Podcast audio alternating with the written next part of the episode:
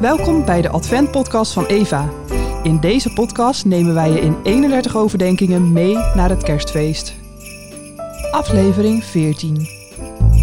Hij schreeuwt niet, hij verheft zijn stem niet, hij roept niet luidkeels in het openbaar.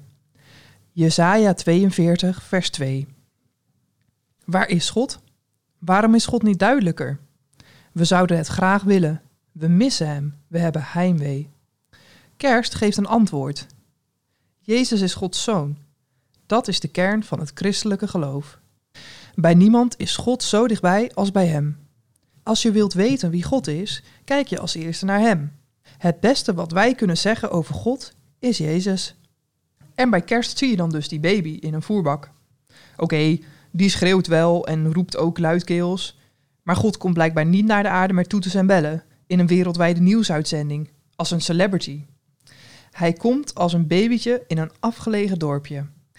En bij dat babytje kunnen we dus voortaan denken: Hij is het beste wat wij kunnen zeggen over God. Zo werkt God in onze wereld, als een babytje. Subtiel, zonder bombarie.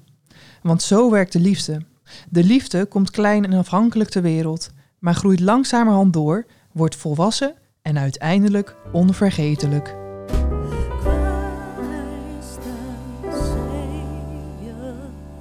you.